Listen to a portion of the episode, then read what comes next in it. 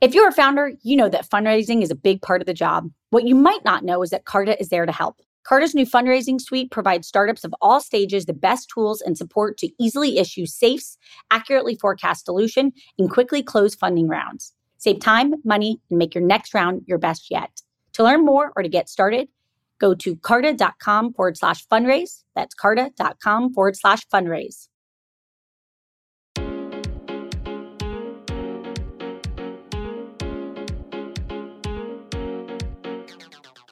Welcome to Inc.'s The Founders Project with Alexa Von Tobel. I'm Alexa, the founder of LearnVest, author of New York Times bestselling book, Financially Fearless, and second book, Financially Forward. I'm also the founder and managing partner of Inspired Capital, a venture firm focused on the entrepreneurs of the future. Each week, we sit down with a top founder to share their story of guts, inspiration, and drive. Hi, everybody. I'm your host, Alexa Von Tobel. And this week, I want you to meet Ali Ghodsi, co founder and CEO of Databricks, the data and AI company used by more than 5,000 organizations worldwide. Databricks is a unified data platform for data engineering, machine learning, and analytics. And most recently, announced their $1 billion Series G investment at a $28 billion valuation. Ali is responsible for the growth and international expansion of the company. He previously served as the VP of Engineering and Product Management before taking the role of CEO in January of 2016. In addition to his work at Databricks, Ali serves as an adjunct professor at UC Berkeley and is on the board of UC Berkeley's RISE Lab and is an expert in resource management, scheduling, and data caching. Ali holds an MBA and PhD in distributed computing. Let's welcome Ali. Hi, Ali. How are you? Good, good. How are you doing? I'm, I'm so excited to have you here, and I've been following Databricks for a really long time. So I couldn't be prouder to have you on, on the show today. Let's keep it simple. Let's go back for everybody out there who's not an engineer or data scientist. What is Databricks in your own words for everybody who's maybe just learning about it? Yeah. So what we do is we help enterprises take lots and lots of data and do artificial intelligence and machine learning on it to do predictions. That's that's our mission. So I want to go back to your origin story. First, you guys were a bunch of really smart academics in computer science. There were many of you, which is pretty unique. You know, sometimes there's two founders, sometimes there's three founders. There were almost half a dozen of you guys uh, thinking about this business. Um, and you really started as academics. Walk us back through those early days and tell us how your co founders came together and what really got you guys to flip the switch from being academics to being like, okay, we're going to go build a business. Give us that story. Yeah, I mean, it was a very special time around that time. There was this lab, and the lab itself was also different from all the other labs everywhere else. They had decided to put all these different people into the same floor, remove all the rooms, and just have like an open floor seating. And they were going to mix people who did machine learning, mathematics, computer science, all kinds of different, you know, backgrounds together. And then they had them focus on what companies in Silicon Valley needed help with. So we were working on those kind of problems. And that was around that time that basically Silicon Valley for tech companies figured out that they could crack the code of machine learning. And we got sort of a front seat and we got to see how that was working. Uh, so that was kind of the beginning of it. And they basically figured out how to take machine learning algorithms from the 70s that everybody knew that they don't work and they were just about to make the magical and superhuman. So we got to see how that happened. I want to go back because I remember um, Ben Horowitz, who, as everyone knows, co-founder of Andreessen Horowitz. He actually was also a guest on Founders Project when he was launching his book.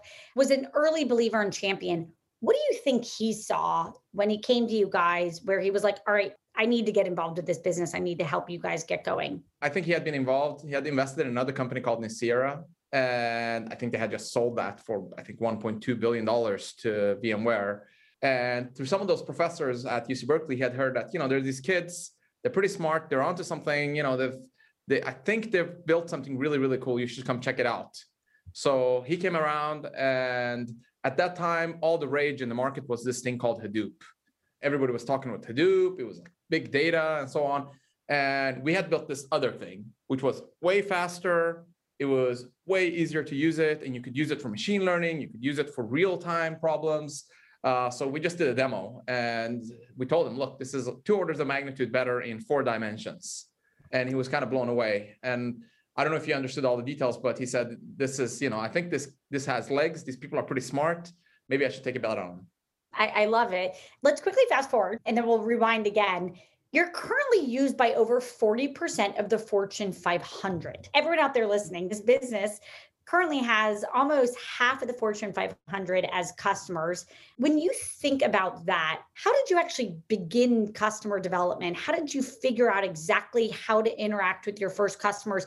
And, you know, Ali, I sit here and advise companies all day long about that early strategy development with customers, the ideation, the understanding how it works. Can you walk us through what those first customers look like and how you ended up confirming product market fit? Yeah, so I actually think product market fit is really, really difficult to get right.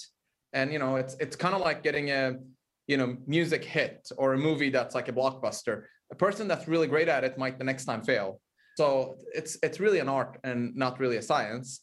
And I think Databricks did it in a very different way from everyone else. We kind of cheated. And the way we cheated is we were at this research lab. We got to see the problems that these enterprises had. And we had many at bats. So we got to try multiple times over and over. We built many, many projects at UC Berkeley. And then once one of them actually took off and it was kind of successful, then we kind of commercialized that. So I actually think that's like a really clever way of doing it because then you get to try lots and lots and lots of those and clock is not ticking yet. There's no investors giving you money yet saying, hey, you need to get to a million revenue here for me. So you get you get take your time and figure this out, and that's what we did. So we worked with these forward tech companies. We solved the problems that they had, and eventually we had a solution that was, you know, it seemed like it really had legs, and that's when we started Databricks. If we go back to some of those early customers, again, sometimes you go too small, it's too startupy, you go too big, they're too enterprise, and they require things from technology and security and regulatory environment that you don't have how did you size those first customers? How did you, and like, what mistakes did you guys make to end up narrowing in on the right product market fit? Yeah, I mean, in the very, very early days, we're focused on SMBs and mid-market companies because they were the only ones that were ready to move to the cloud because we're 100% cloud company. Everything is in the cloud. The big enterprises would say, hey, we don't think the cloud is secure enough. We would never give you our data. So we started with the SMB and mid-market companies and we we focused on making them successful. And I actually think that's a good trick for startups to do because what large enterprises will use is sort of what you know SMB companies were asking for five years ago, 10 years ago. So they're kind of the canaries in the coal mine. Uh, if you work with SMBs, they're sort of out there, they're taking more risk, they know the tech much better. So you build something for them, it will later become useful for the enterprises as well. What was hard about those early days? Um, when you look back in the rearview mirror, what, what was the thing that was the hardest for you guys to kind of knuckle through? I mean, the hardest part for really tech oriented companies that are really good at the tech and they have a lot of smart people is figuring out how to really scale go to market. And once you have VCs on your board, very soon they start focusing on what your revenue is. And there's this pressure. Did you hit the number? Did you not hit the number? What's your target going to be next year? Is that growing or not? And it creates this massive stressor on the organization. And you know, you, historically, you probably haven't done that, so you're probably not good at selling and marketing and all those things. You're a technologist. I would say that's like kind of the thing that was in the background, always stressing us out. Let's talk a little bit about your co-founders. I, I believe there's a total of six of you, right? Yep. And that basically they said, "Hey, Ali, why don't you become the CEO and founder, and why don't you run the business?" What was that decision like? How did you guys figure that out? And what is it like to have so many co-founders? What's the benefit of it that maybe we don't know or think about? Having so many co-founders is a huge strength of Databricks. Needless to say, if you look at all these companies where the CEO co-founder is still running the company, whether it's you know Benioff at Salesforce or Zuck at Facebook or you know whatever those companies are, those people are extremely important, right? They're extremely important leaders. They know the company in a way no one else knows it. They've been there since day one and so on. Well, Databricks has seven of those people that are like that. Uh, so that's a huge strength of ours, right? So in every department, these people are working on those departments, the co-founders, and they have the full history. They feel like this is their baby. So that's honestly one of the reasons we're successful is that we have seven people, and there's immense trust. We're super aligned. So that's the great thing about it. The problem with it is you kind of have a little bit seven CEOs that can pop up at any given moment and say, hey, hey, wait, wait, wait, that's not how we do things here uh, you know, I disagree with that. So that's the thing that one has to sort of balance out. You know, you guys have always had extremely strong technology. You know, you built your sales and marketing org up, and last year you did 425 million in ARR or more than that. How did you actually think? Let's go to like phase two of the business. So we talked about the origin days. There were seven of you, academic lab, kind of said, let's go build this as a business. You kind of figured out early product market fit as you hit the chapter of scaling, and again, at this point, you've scaled to a remarkable level that most founders don't get the chance to ever get to. What did you learn? What was what was easy and what was hard as you started to really scale? First and foremost, when I took over as CEO, the first thing I did is sort of admit that we haven't done this before. So let's get the pros here. When you have seven really smart people, they always try to figure everything out. And you know, with, with the kind of backgrounds we had, they're kind of fearless, right? So my seven co-founders, so the seven of us kind of felt like, hey, there's nothing we can't figure out ourselves, and we should be able to do anything better than anyone in the world. So I think the first thing was the realization that probably not when it comes to go to market. We shouldn't reinvent the wheel. Let's just bring the pros in who have done this. And that way we can move much, much faster and not make as many mistakes as we would do if we're trying to figure everything in out and we're trying to innovate even in go-to-market, in marketing, in sales, in all these orgs. So really it was this intense journey to find executives who'd done this before, who we could get along with, who could help us scale as fast as possible. That became sort of a mission. And I think I did 12 exec searches in two years. So that was, I think, the sort of the beginnings of sort of starting to scale the company. What would you say is one of the things you learned that you would want to pay forward to other founders listening around hiring an executive? What would you say were the one or two biggest lessons you had? And like, what do you swear by when bringing on a senior executive that you know is going to be a good fit? Just tell us what you've learned. Yeah, I mean, the first thing I would say is if you've never done it before, it's going to take you a long time to figure out what is it you actually want. Uh, this is the first, this is the problem, right? The, the problem is not it's so hard to find the right person. The problem is you don't know what you want. You haven't you haven't done this before, so you don't actually know what you're looking for.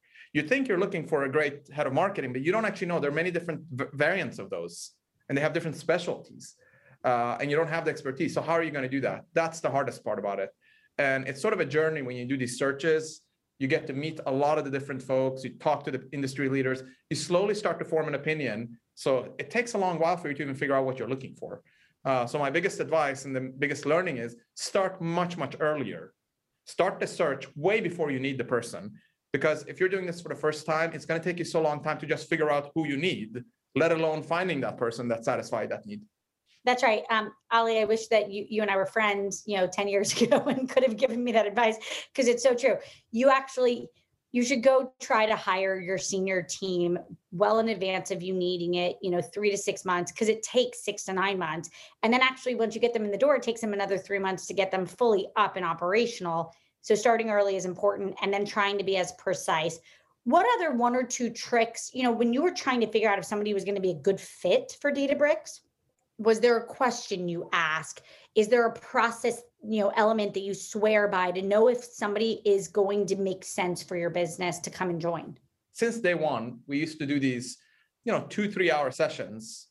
We call them three six 12 plans or you know they could have different names. But really essentially it was a session where we had the exec come in and present to the whole team. But then we were super interactive and we sort of debated what they're presenting we debated each other we kind of as a team were for three hours spending time with that exec. And I think that was really important because you could see, do they fit in? Do they fit in with our culture? Do they get along? Do they do they like our approach? You know, the way we're asking questions and we're sort of questioning things. Is that going to rub them the wrong way? And then usually if we could, we also would take them out to dinner.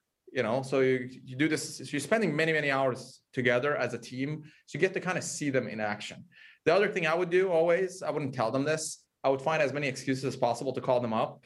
And then when I call them up, I would go through something that I'm struggling with today. Like they would say, Hey, Ali, how are you doing? How are your day going? It's going well. I'm just, you know, I'm struggling with this thing.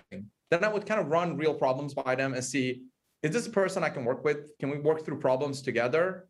Uh, so that you're not just evaluating their brain of the presentation or you know their CV. You're also figuring out, can we work together? Do we get along? Can I really like, are you someone I can kind of gel with and brainstorm with, or we're just completely oil and water? I love that. By the way, I've never heard that advice. And I really love that, which is the like, you know, haphazard, going to make a few phone calls, run problems by on the fly, get a sense of how you think on the fly, unprepared, unstaged, and more importantly, like can we actually have a good working relationship where we can have fun together? I like that one. I'm definitely going to steal that one. Um, I, I, I think that's great. Do I like you, right? Yeah. If we really don't like each other, and that's okay. Not everybody loves each other, right? If we don't really like each other, we probably shouldn't, you know, be working a startup uh, in in the same team, you know, ten hours a day. working through really difficult problems for five years. It's probably not a good idea if we fundamentally kind of don't like each other.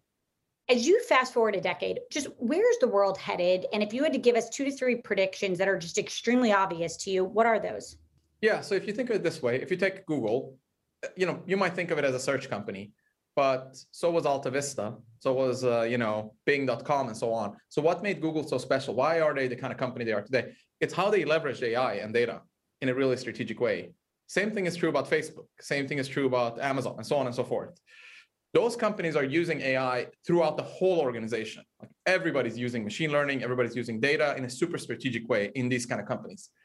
That's not true about the rest of the 99.99% of the enterprises out there. They might have one data team with some data scientists in it, but it's not the case that the whole organization is leveraging in data AI in a super strategic way.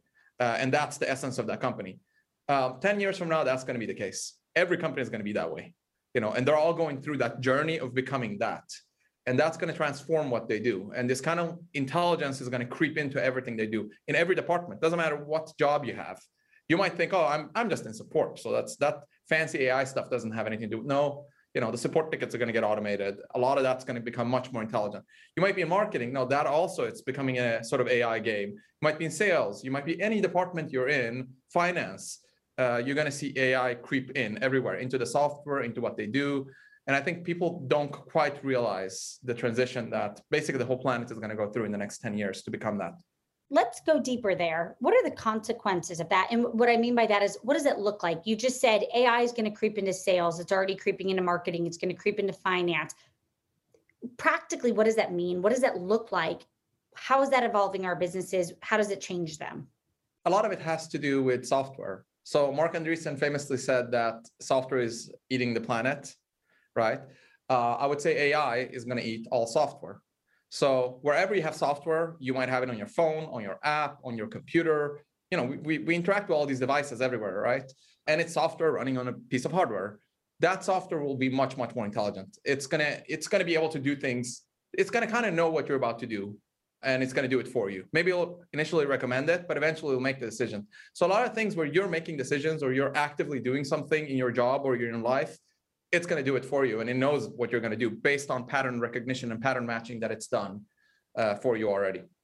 And that's going to change the shape of jobs that people have and the jobs that they do every day because a lot of the jobs that they're doing, the tedious parts of it will be automated away. And I think that's a good thing. That'll free up everybody's time to focus on the kind of stuff that this AI cannot do what are the things that AI can't do today? What are the things that that are obviously going to go away and that people should stop and spending their time learning? Yeah, AI is really, really good at give it a very sort of structured problem. These are the rules, and it's you need to maximize something or do something just based on these very basic rules. That's why it's so good at playing games. You know, that's really its forte because those are really simple rules. You get a score, and its goal is to maximize the score based on these four or five moves that it can make. Where it's really bad is when it comes to sort of judgment, context, wisdom, those kind of things. Like this interview you're doing with me right now, a lot of it is you're figuring out what's interesting that Ali just said. Where should I go deeper? You know, which direction do I want to take it? It can't do those kind of things. It can't. It doesn't have judgment to do that. Uh, it can just, you know, what it can do really well is it can summarize our conversation really, really well uh, you know, in one page, in one paragraph, in 20 pages. It can fix all of the sort of quirks of my language and so on. Those things it can do, right? But it can't apply judgments. And that's what humans are really good. So people that are afraid that it's going to sort of one day replace humans and, you know, it's going to come and kill us all and so on, that's not going to happen because it can't actually, it doesn't have a consciousness. It can't actually reason about its environment. It can just do repetitive tasks really, really well. Alexa here. Not only do I get the opportunity to speak with all types of founders on For Starters, but I'm a repeat founder myself. We all know how vital fundraising is to a startup. Carta knows this too. That's why they had founders in mind when they created their fundraising suite, providing tools and support to take the friction out of fundraising. They save founders time and money, allowing you to focus on your goals, not the admin work needed to close a round. From simply issuing safes to quickly receiving funds, Carta Fundraising Suite helps their cap table customers raise a better fundraising round. To learn more or to get started, go to carta.com forward slash fundraise. That's carta.com forward slash fundraise. As you think about the future of Databricks, um, what are you most excited about? I mean, I'm super excited to help all these enterprises make that journey that I talked about. It's sort of a battle that's going on right now. If you look at the four tech companies, the ones that I mentioned, the FANG companies that use data and AI super strategically, they were sort of born digital. But all these other 99% that I'm talking about, they've been around a long time. They're not born digital companies. And there's this battle, which is these existing companies that have been around for 40 years, 50 years, are they going to figure out how to do this well, or are they going to be replaced by some new tech company that starts up tomorrow and replaces them? And we're trying to help the existing companies, give them the technology, the processes, and educate them so they can do that. So helping those enterprises do that, I think it's sort of a revolution that's happening on the planet. I'm excited to help them do that. I think it's going to change the face of the earth. So it's going to be huge impact. People don't quite realize yet how much it's going to, how pervasive it's going to be in the future. So I'm super excited about that. I, I love that. Um, Ali, I want to switch a little bit to you. Um, so first of all, you're a really special individual who's already lived many versions of life. Your family fled Iran for Sweden when you were just five years old. Tell us a little bit about growing up and how do you think that prepared you to be a better entrepreneur? Yeah, you know, we had to move around quite a bit and change environments quite a bit, move between different cultures, different countries, different religions, different sort of value principles, and so on. And so, you know, as a kid, I think the advantage is you get thrown into these new environments where the rule are kind of changing on you all the time. And initially it's hard because every time there's a change of rules, I used to, you know, I, I used to remember I used to tell myself as a kid, every time there's a new school, new environment, it's like, okay, here we go. It's going to be a lot of conflict. It's going to be really because everything changes and nobody knows anyone and you don't have trust with anyone. So you're in a new environment. But I think it's really awesome training, especially for the CEO job or for being in companies. Uh, because as a CEO, you're sort of you're managing all these different departments that are very different culturally. You know, marketing is very different from engineering, from sales, from finance. So it kind of prepares you to deal with many different constituents, stakeholders, even outside the company. So I think that was actually the, an, an advantage for us moving to Sweden and you know moving around so much. It prepared you for being able to sort of move between these different cultures. I, I love that. And, and many times I've said CEOs have to thrive among chaos. And what I like about that is you've just edited. Did you always know you were an entrepreneur? Or was this like a big context shift where you were an academic and said, uh, okay, let's go do this? Or was this maybe a little bit of a voice inside you for a long time that finally just got the attention that it needed? I mean, I was 100% set that I'm going to be a professor, academic. You know, I was doing that for 10, 15 years. That's, and I was you know, I, I, was good at it to be honest, and I thought that's my call in life. Uh, you know, you're truth seeking, you're solving these problems. But then, you know, then I realized that actually there's a big difference, and there's this whole other universe that I'm missing out on. So it kind of changed my mind after I took this job, which I was skeptical of initially. You're now running a company that's raised you know north of 2 billion in venture funding and has hundreds and hundreds of employees. And you know it, it's amazing to think that this wasn't something you truly sought out um, and that you're doing such a great job of it. Um, what lessons do you feel like you've learned through this that if you were going to pay forward to your best friend who's starting a company that you would say here are the three or four things you just have to swear by um, what what are they for you and what do you feel like you've learned yeah, it's really hard to build trust and it's really hard to find really, really stellar leaders that you can build trust with and build a company with. I mean, that's why I'm saying I'm so blessed that I have so many co-founders that I work well with, and also the exec team that that we have at Databricks. I think that's the hardest part. You know, you can many things you can scale by just getting more funding and hiring more people and expanding here and there, adding more customers. But in any company, there's some really critical people that end up having really outsized uh, impact and importance to their department. And how do you find those people? How do you build trust with them? How do you get into mind melt that you know the 10 of you can build that company together? That's just so hard to come by. And once you find them how do you keep them there and keep them happy? Because if they're that good they might have other good opportunities and they want to go off and do the next thing and maybe they, they want to do your job you know and maybe that's the right thing for them but it's certainly not great for your company. So that's you know focus more on that instead of trying to focus so much on making smart decisions which is the thing that i think most executives are obsessed with. What's the smart decision for me to do here? Should i go left? Should i go right? Which one is better? Let's make sure we go in the right direction rather than focusing on bringing in those leaders that you're going to build trust with over the next decade I really like that. And I want to, I want to repeat that because I've never heard somebody say that, which is most CEOs think their job is I have to make this decision or this decision or this decision. Which way should I go? And you're saying, don't, that's not what matters. What matters is obsessing over bringing in A plus people who you form extreme trust with that stay at your company and continue to make good decisions. That's a really interesting shift, Ali. And I've never heard somebody say it so clearly. Um, do you feel like you just came to learn that decision, or do you feel like intuitively just the build trust with A plus people and keep them at your business is the smartest way to actually build something that scales? Well, it was not intuitive for me, but you know, after almost a decade, you look back, you see, you know, you start pattern matching. What what's the really hard part? Uh, how do you really scale things? And that's the really on, only way to scale is to find that team that you trust. If you have that trust and you have that great exec team of those great leaders, you can make this solving the hard problems much easier. Because you can as a group then solve those problems and you don't have to alone solve them. Whereas let's take another type of company. Let's say in a company where you haven't been able to crack the code to find that team you don't really trust each other uh, but you yourself are you're really really smart and you're focusing on making the right decision every time. It won't scale. You won't get agreement in that team and you can't be all over the place. So trust in an exec team is really what enables you to scale it out and sort of delegate those decisions and you can together then be much smarter. Being a ceo is really hard right? You're running at, at it, it, truly is. It's the only job i say this every every single episode it's the only job that as you get better at it it gets steeper. The learning curve gets steeper. The complexity of the business gets steeper. It's the worst job that you'll ever love they say right? The worst job that you'll ever love I've actually never heard that one. I love it. It's the worst job that you'll ever love. That's so oh. great. What have you learned that keeps you sane through it?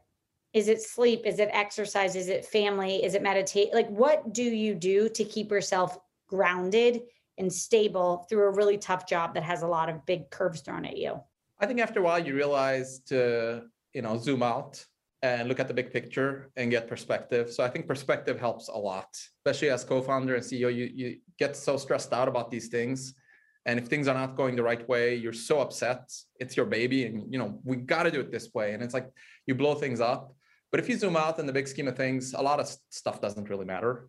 So I think that's actually the most helpful thing to do. And there's a bunch of things you can do to you know help with that. I mean, you know, people say you have to exercise, you have to do this those are tricks I use to kind of get perspective, to zoom out, sleep on it, do something else, uh, to come back next day and say, you know, maybe it's not such a big deal. In fact, maybe it's even good to do it this way.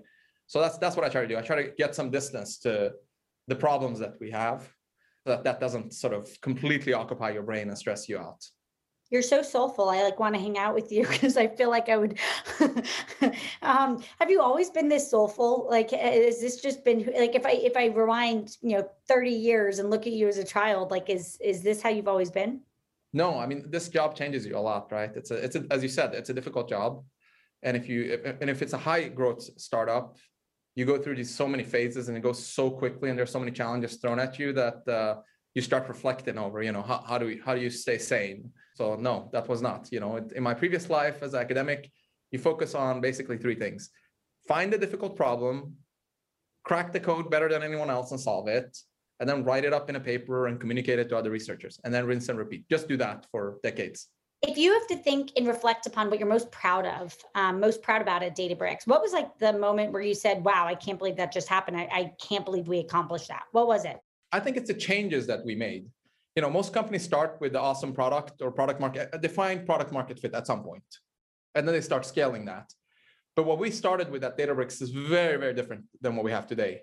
So we made some really difficult pivots and changes over time. I'm proud of those because those are hard to pull off. You know, it's like kind of change of direction, and you got to get everybody on board, and you have to do it and pull those off. That's what I'm most proud of, and we've done it many times.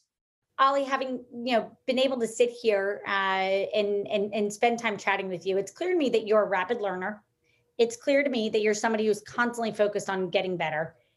Is there a book, or was there a moment, or was there something that you did in Rewind that made you better that you would want everybody to know about, or pay it forward to somebody? Was it a book? Was it a podcast? Was it a person? Was it a practice? Because it's clear to me that you have been very focused on constantly refining your skills. Um, so, what would what would you tell somebody starting a company today that they should keep doing? Yeah, read all the books that are, you know, in every department. There's a lot of sort of, if you take an executive that's in marketing, and if you push them hard on what they really know, a bunch of it is experiences, but a bunch of them was also a few books and a few concepts that actually kind of formed their thinking and they have it still with them.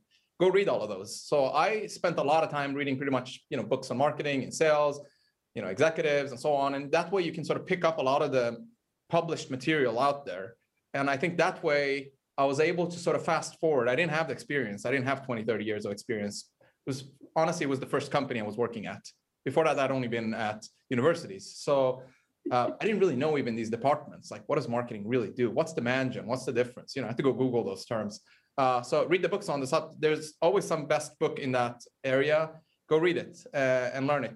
The other thing that I learned that really helped me was, you know, you would look at really awesome companies and you say, wow, they're so awesome, and we're not there. And you know, I would agonize over that and say, kind of like, you know, maybe maybe that's our problem. Like we, we won't be as good as those companies are. But then after a few years, you learn that actually uh, a lot of problems will solve itself with time. So you don't need to be perfect right now. Like you're a startup, it's not going to be perfect. A lot of things are broken. These companies that are really well-oiled machines, it took them two decades to get there. So you have time. You have many decades. So take the kind of long perspective on these things, slowly start to build strong HR muscle, slow, slowly start build a great recruiting machine that recruits really well. You know, how it does, you know, performance management on the employees or how you do sales and so on. You have time. Like you can, you know, as long as the company is surviving, that itself gives you time to keep refining and improving it. These companies weren't awesome. Like these big companies today, if you go back when they were 100 employees, they were not what they are today. Things were broken, they were making mistakes, they didn't know what they were doing, but it had an awesome product that was selling. Yeah. Um, by the way, I'm just laughing. I want to make you a sweatshirt or a hoodie that just said like academics do it better because I'm just realizing you've never had a job until this. Like you have always been an academic and now you're crushing it. Uh, and it's just such an amazing transition when I really step back and process that. I want to ask you two last quick questions. Um, this is sort of our quick fire round. If we fast forward uh, two years, how many days a week do you think the population's in an office? Something like two or three. Got it. What gets you out of bed in the morning? If you have to look at your week and think about the thing that gets you most excited, that has sustained you, what is it? Being able to make a change, like making that change or impact, not just doing the usual grind and repeat, rinse, repeat. So some sort of like big impact, whether it's like this week, big change, or in the big picture things. Got it. Okay, I'm adding one more. If you want to pay it forward to anything, a product, a startup, an app, a new business that you just learned about in the last six months of COVID that you're excited about, what would it be? I mean, there's lots of great startups in the data space that are doing awesome job, like Fivetran, and I think they're great. You should check them out and use them. I'm going to check them out right after this. Ali, this has been such a pleasure, and I feel like if I had two more hours with you, I would I would actually maybe change my whole life. So uh, I'm I'm bummed I don't get more time, um, but I have to sincerely say thank you so much for joining us today. Everybody out there, if you aren't already using uh, Databricks, check it out. If you're a big company and you're not using Databricks, check it out. And thank you so much. Join us next week on Inc. the Founders Project with Alexa Von Tobel and Ali. Sincerely, thank you for joining us today. Thank you so much for having me.